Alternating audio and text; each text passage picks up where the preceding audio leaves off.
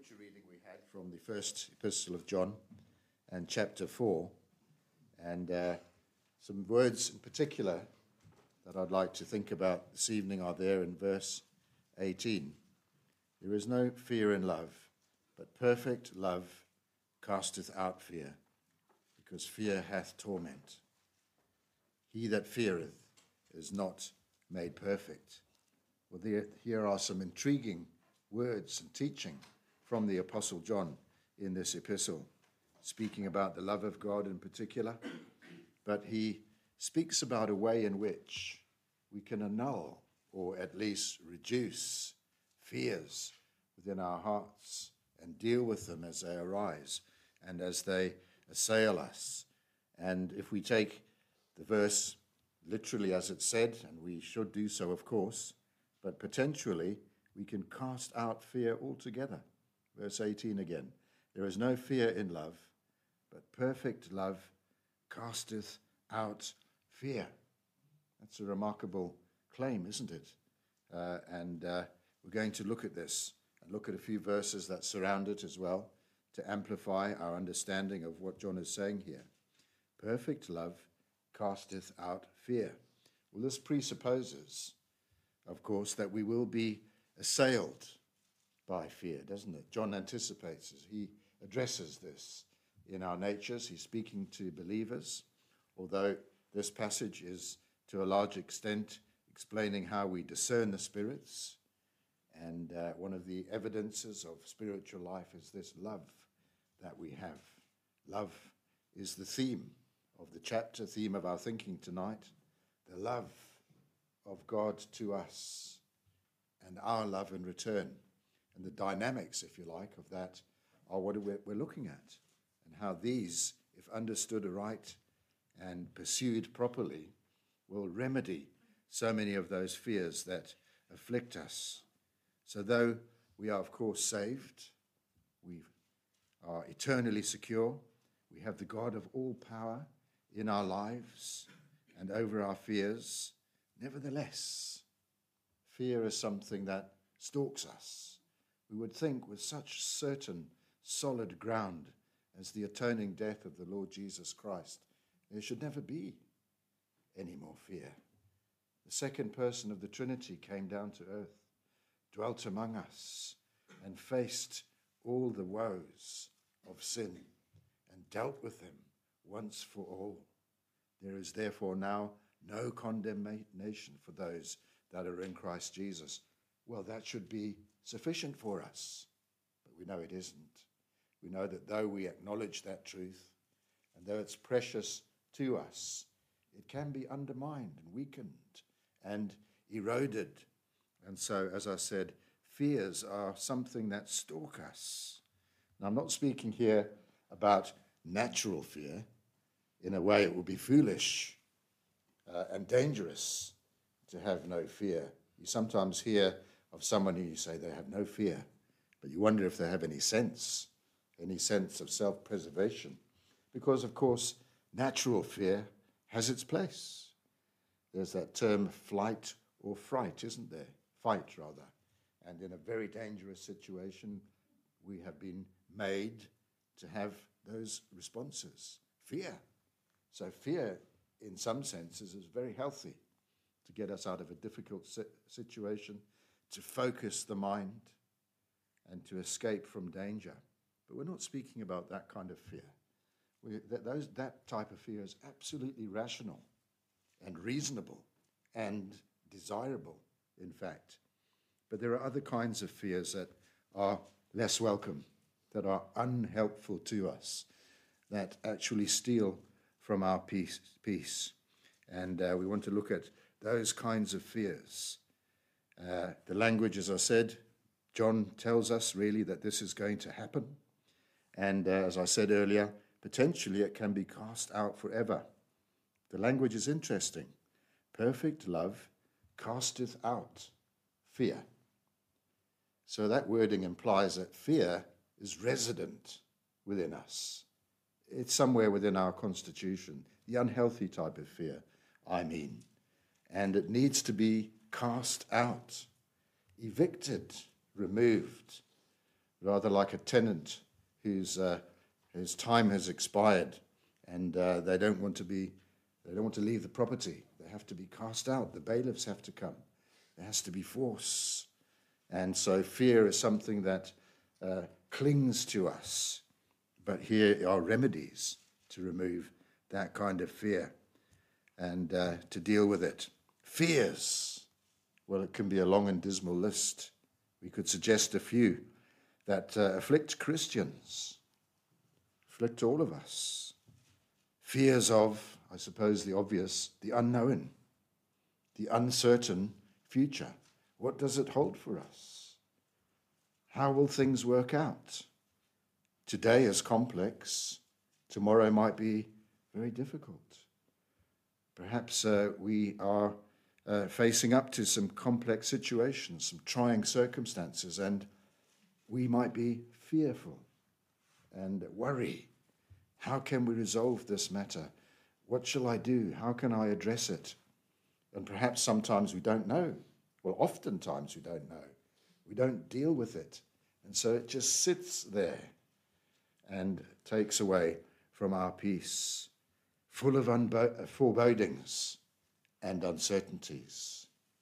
That's fear of the future. And uh, what about fear of the past? Perhaps our past will catch up with us. Perhaps we fear that things that have happened will come to light. Things that perhaps we've done, of course, all confessed, all forgiven, but maybe they stalk us in a way.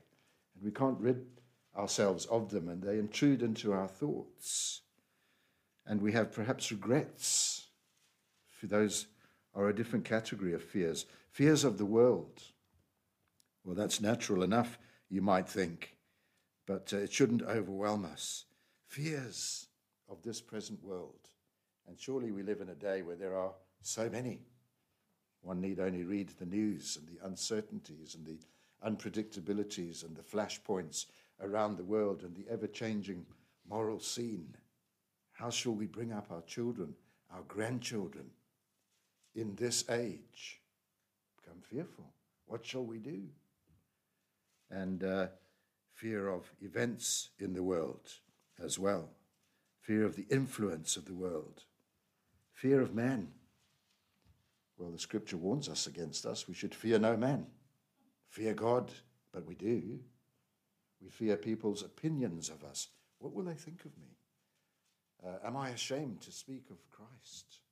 Am I afraid that I'll be excluded, that uh, I'll be belittled, that I'll be excluded? Perhaps in your place of work or in the family circle. Fear of man, fear of ill health, of advancing years, of decreasing energies. Well, are we afraid of those things? What shall become of me? How shall I cope? Uh, how will I deal with this encroaching problem? What about uh, financial insecurity? Well, this could be a long and dismal list, couldn't it? Uh, in this day and age, financial insecurity will produce fears, even for Christian people.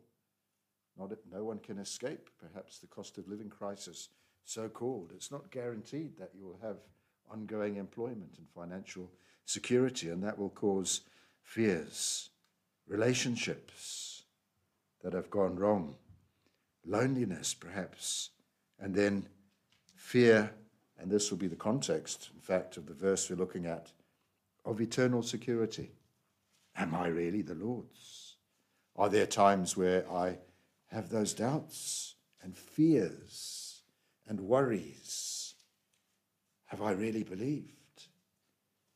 And uh, these are the irrational fears.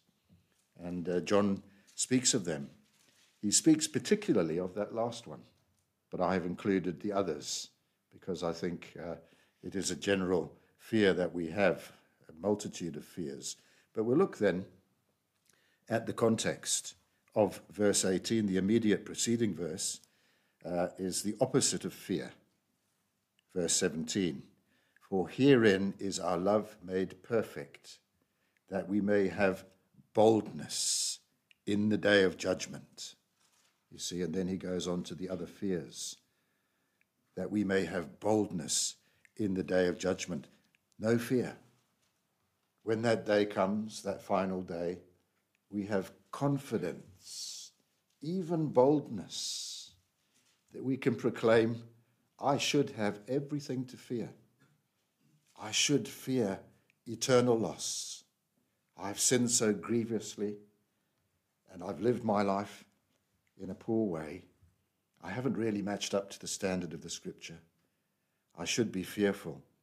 But no, when our love is made perfect, we have boldness in the day of judgment. So that's the main context that is spoken about here, the opposite of those fears that might affect us. Because as He is, so are we in this world. As Christ is, the unchanging Savior, the one who loved us, the one who looks down now, who sent His Spirit to guide and bless us, the one who lived, as I said, uh, in contradiction of this world, opposed by this world, but was victorious. As he is, so are we in this world. Simple words, but really quite profound. Can we say that we're like Christ in this world? Well, of course not, in the fullest sense, but in the sense that we're in him, then we are just as he was, just as he would be kept by his heavenly Father, as he would certainly complete his mission, as he would be victorious and was and is victorious, then all of those things cast out our fear and give us boldness. The scripture says that we're like him and that we are in him and he is in us. Words to that effect in John 17 21. But here is the practical application for us. There are two aspects, if you like, to what we're speaking about. Simply put, the love of God toward us. Now, that is an absolute given, never, ever diminishing, never changing, perfect and pure in its intensity and its application. We're so dear to Him, and that there's no flicker, no moment, no second of time where that love diminishes whatsoever. And that's certainly the case. Whether we always perceive it, or understand it, or appreciate it is another matter. But that is absolutely the promise and guarantee of the Scripture. And uh, we could have no better evidence, of course, than that He gave His only Son to die for us while we were yet sinners. So that's the divine side of it. But then the other side of this is our love to God. And that's the practical challenge, if you like, to us, because John says here, herein is our love made perfect. And perfect here doesn't mean perfect in its normal sense, it means complete, comprehensive, full. But really, for our encouragement, even that we're not talking about to the absolute perfection. That really, sadly, is not possible in this life. But completeness is something we can uh, advance with. We can be more complete. We can fill up our love. And so God's love, as I've already said, absolutely uh, unchanging. Our love, more fickle, but we can increase it and improve it. And so John is telling us that there are ways that we can cast out our fears by perfecting our love or completing our love. We're not speaking here necessarily about natural love, even romantic love. There's that in the family circle and in life, of course, in courtship and so on and so forth. But it's in, and that's a great blessing. Often in, in romantic love, there's a great uh, giving of initial love, a great deposit, if you will, something so special, so wonderful, that we really are taken up in love for our future spouse. But uh, that can be, in a sense, a delicate flower. It can be short lived. It will need nourishment. It will need care and attention. It's not a guarantee that it will continue in that way always. It will mature, it will change, but it needs and requires effort from us also.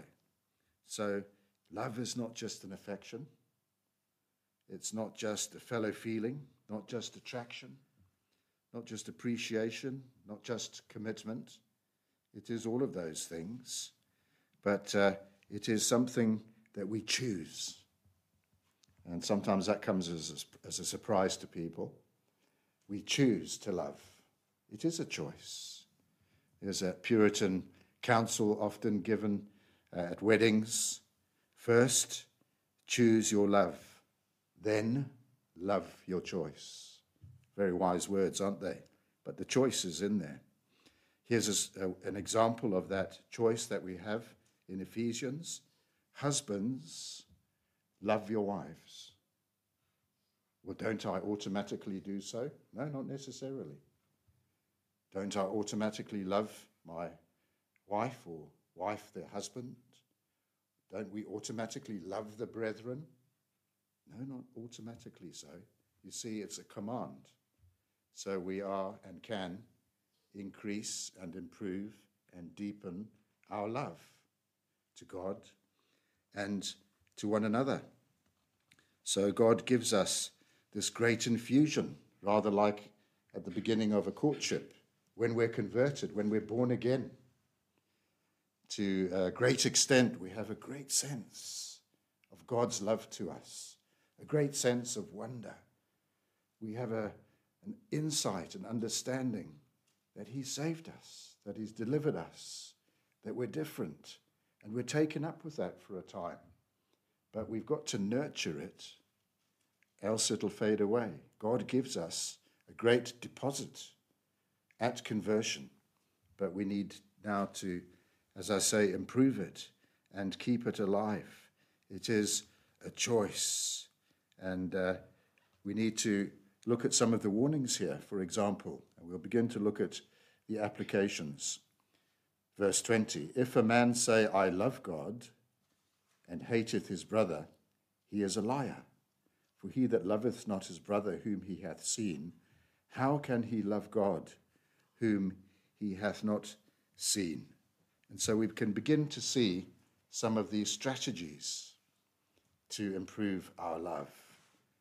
John is saying to us, You say you love God, and we trust that we do. And there is a sense in which we contemplate the love of God, just us to Him, just considering what He's done for us, what He's done for mankind. And we can appreciate deeply what He has done for us. But we haven't seen Him. So, how can we further express that love? It's not just in words, it's not just in words of praise, which of course are absolutely valid and essential, not just of expressions of praise directly to God and gratitude, which we should engage in often, but the real test, John says as well, if you really love me, show it by love to one another. For he that loveth not his brother, whom he hath seen, how can he love God, whom he has not seen? And so we can begin to see the practical helps here to us. Do we have to, uh, do we want to have complete love, which casts out fear? Well, one of the advi- some of the advice here is love the saints, love one another. That's interesting, isn't it? Because if we are afflicted by fears, some of those which I've suggested, many more, I'm sure you can add to that list. Often that's when we feel least like expressing love to others. We might be so caught up in our own situation, so burdened that we haven't the capacity for that love to others. We're so consumed. And at times, that's right, we are overwhelmed. But John is saying to us, well, if you love God, show love to your brother. And it's in the context of this verse perfect love casteth out fear. And so here is part of the remedy. Our fears can be dispelled whilst we look to and think of others. The brethren, in particular, John has in mind. Whilst our situation is very real, we're not diminishing that, needs the prayer of God. We need his help. Even in that vulnerable situation, think of others. Consider the others who are also going through trials, difficulties, deep waters. Or even if they're not, love them because they're loved by Christ. Love them because we're of the same family. Love them because they've lifted your spirits up. Love them because they've been faithful. Love them because at times they've failed and fallen, but we still love them. Christ doesn't stop loving us when we fail so often. Yes, He'll deal with us, He'll discipline us, He may withdraw from us for a while, but He still loves us. And so we ought to one to the other also. So we need to pray to overcome the natural, residual self interest, even after conversion, self advantage. Love is sacrificial. If you're going to love someone, it's going to cost you. It's going to cost you your emotional energy. It's going to cost you your time. You're going to have to subdue some of your own interests, aims, pursuits, ambitions. Love is not, well, when I have time, if I have a bit of spare capacity, I might pray for that person. I might come alongside them. I might make the effort. I don't really feel like engaging with that brother or sister. It could be a difficult conversation. They're really of quite a different background and experience to me. It's too much effort. Well, that can afflict and does afflict all of us, but it's not how Christ dealt with us. Thankfully, if he had, none of us would be in the kingdom. And so we have this commandment uh, throughout the scripture, but here John uh, speaks, about, speaks about it often. Verse 7 Beloved, let us love one another. For love is of God, and everyone that loveth is born of God and knoweth God. Mark of our salvation. As I said, this chapter begins Beloved, believe not every spirit, but try the spirits. This is an evidence that we are His if we love one another. And the opposite, verse 8 He that loveth not knoweth not God, for God is love. It's uh, one of his prime attributes, if we can say that. Theologically speaking, it can be said that none, no attribute of God is greater than any other. And they are all suffused in one. All of his attributes of love and justice and omniscience and omnipotence and all of those things. But love pervades them all.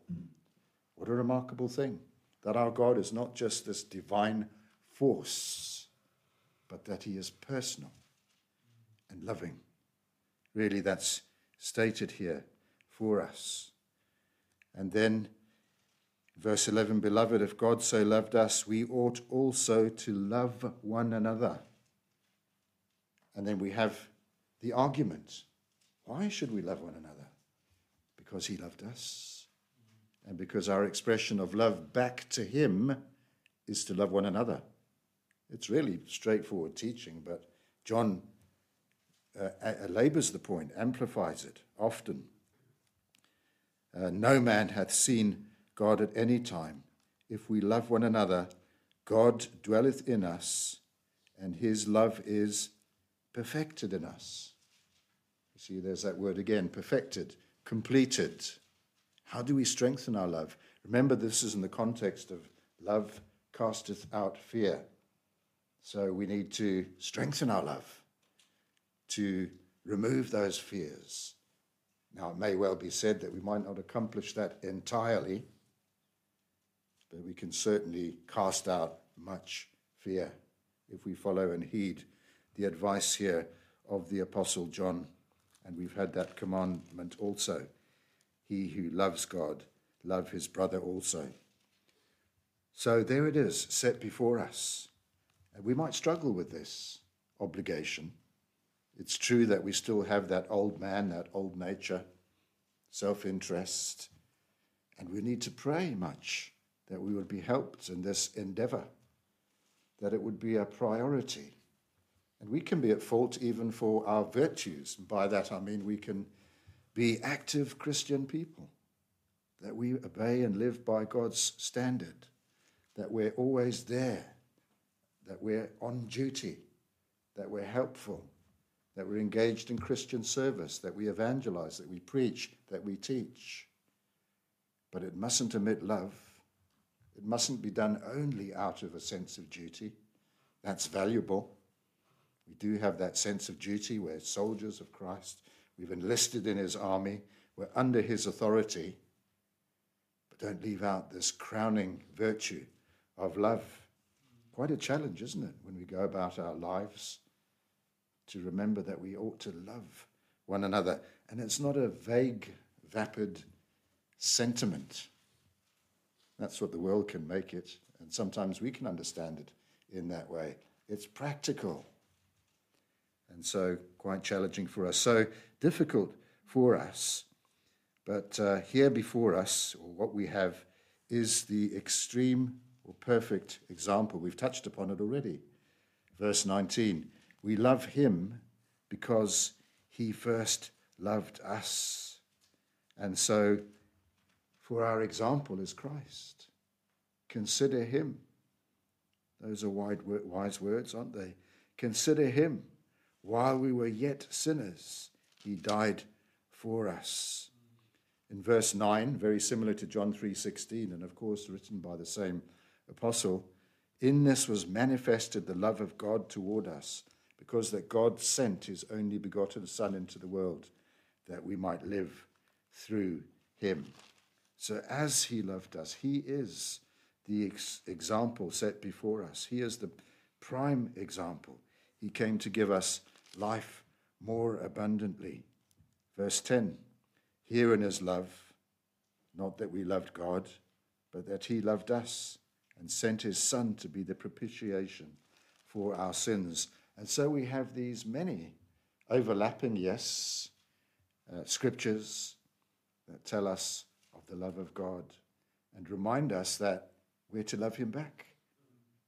And, as I've already said, one of the great expressions of that love is to love one another, love the brethren.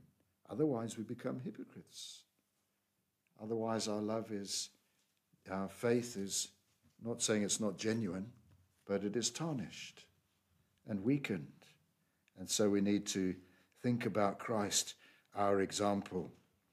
We've experienced uh, his love, haven't we? We've experienced the effects of it. We have known and believed in him, and we're to go on knowing and believing. And as you love your brethren, your love for him increases. So, at such times as perhaps we're overcome out of our depths, want to think only of our own situations, as I've already said, pray and think of someone else. It might take a great effort of will. I dare say you might even need to ask the Lord, Help me, Lord. I don't feel very loving. I don't feel very positively inclined to all the brethren. Help me, Lord. Help me to remember that this never put you off. As you looked on my life, as I despised you and walked away from you, you didn't take offense. You pursued me. You determined and resolved to save me. You persisted with me. You brought me up again and again. You stopped me in my tracks. You made me realize the folly of my ways, and yet I still wouldn't come.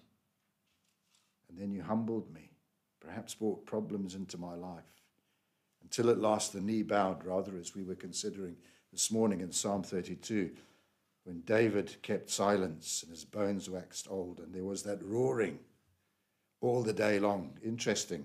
His lips kept silence, but internally he was roaring in anguish and agony. But the Lord didn't give up on him.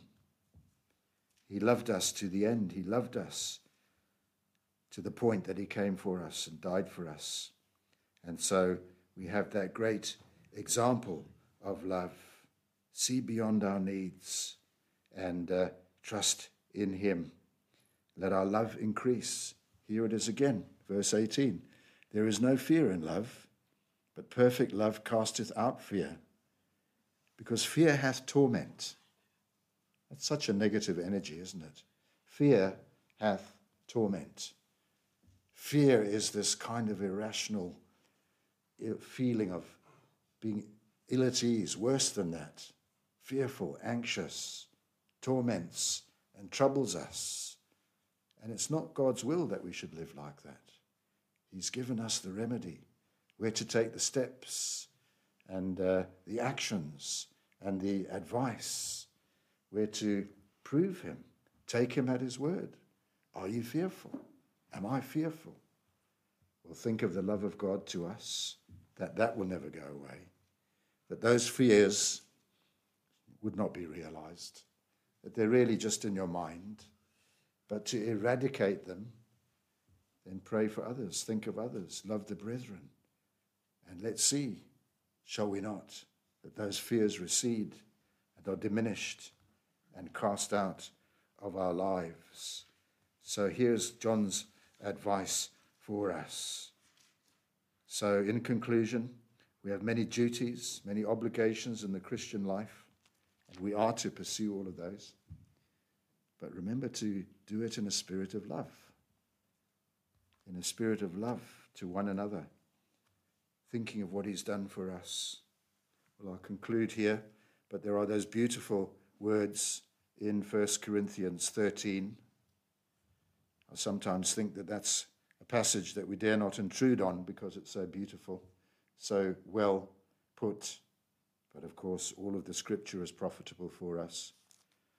But that final verse, I'll read, or final two verses, verse 12 of 1 Corinthians 13. For now we see through a glass darkly, but then face to face. Now I know in part, but then I shall know even as I am known. And now abideth faith hope, charity, or love. These three. But the greatest of these is charity or love. God is love. It infuses his whole being and permeates all of his other divine attributes.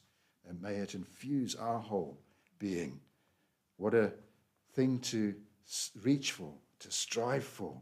It seems almost unobtainable, doesn't it? But it's set before us. And it's John's remedy for fear. May the Lord bless these things to our lives. Amen.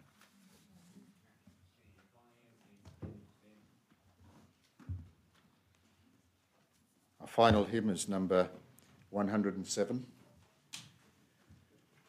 Hymn number 107. O Lord, enlarge our scanty thoughts to know the wonders thou hast wrought.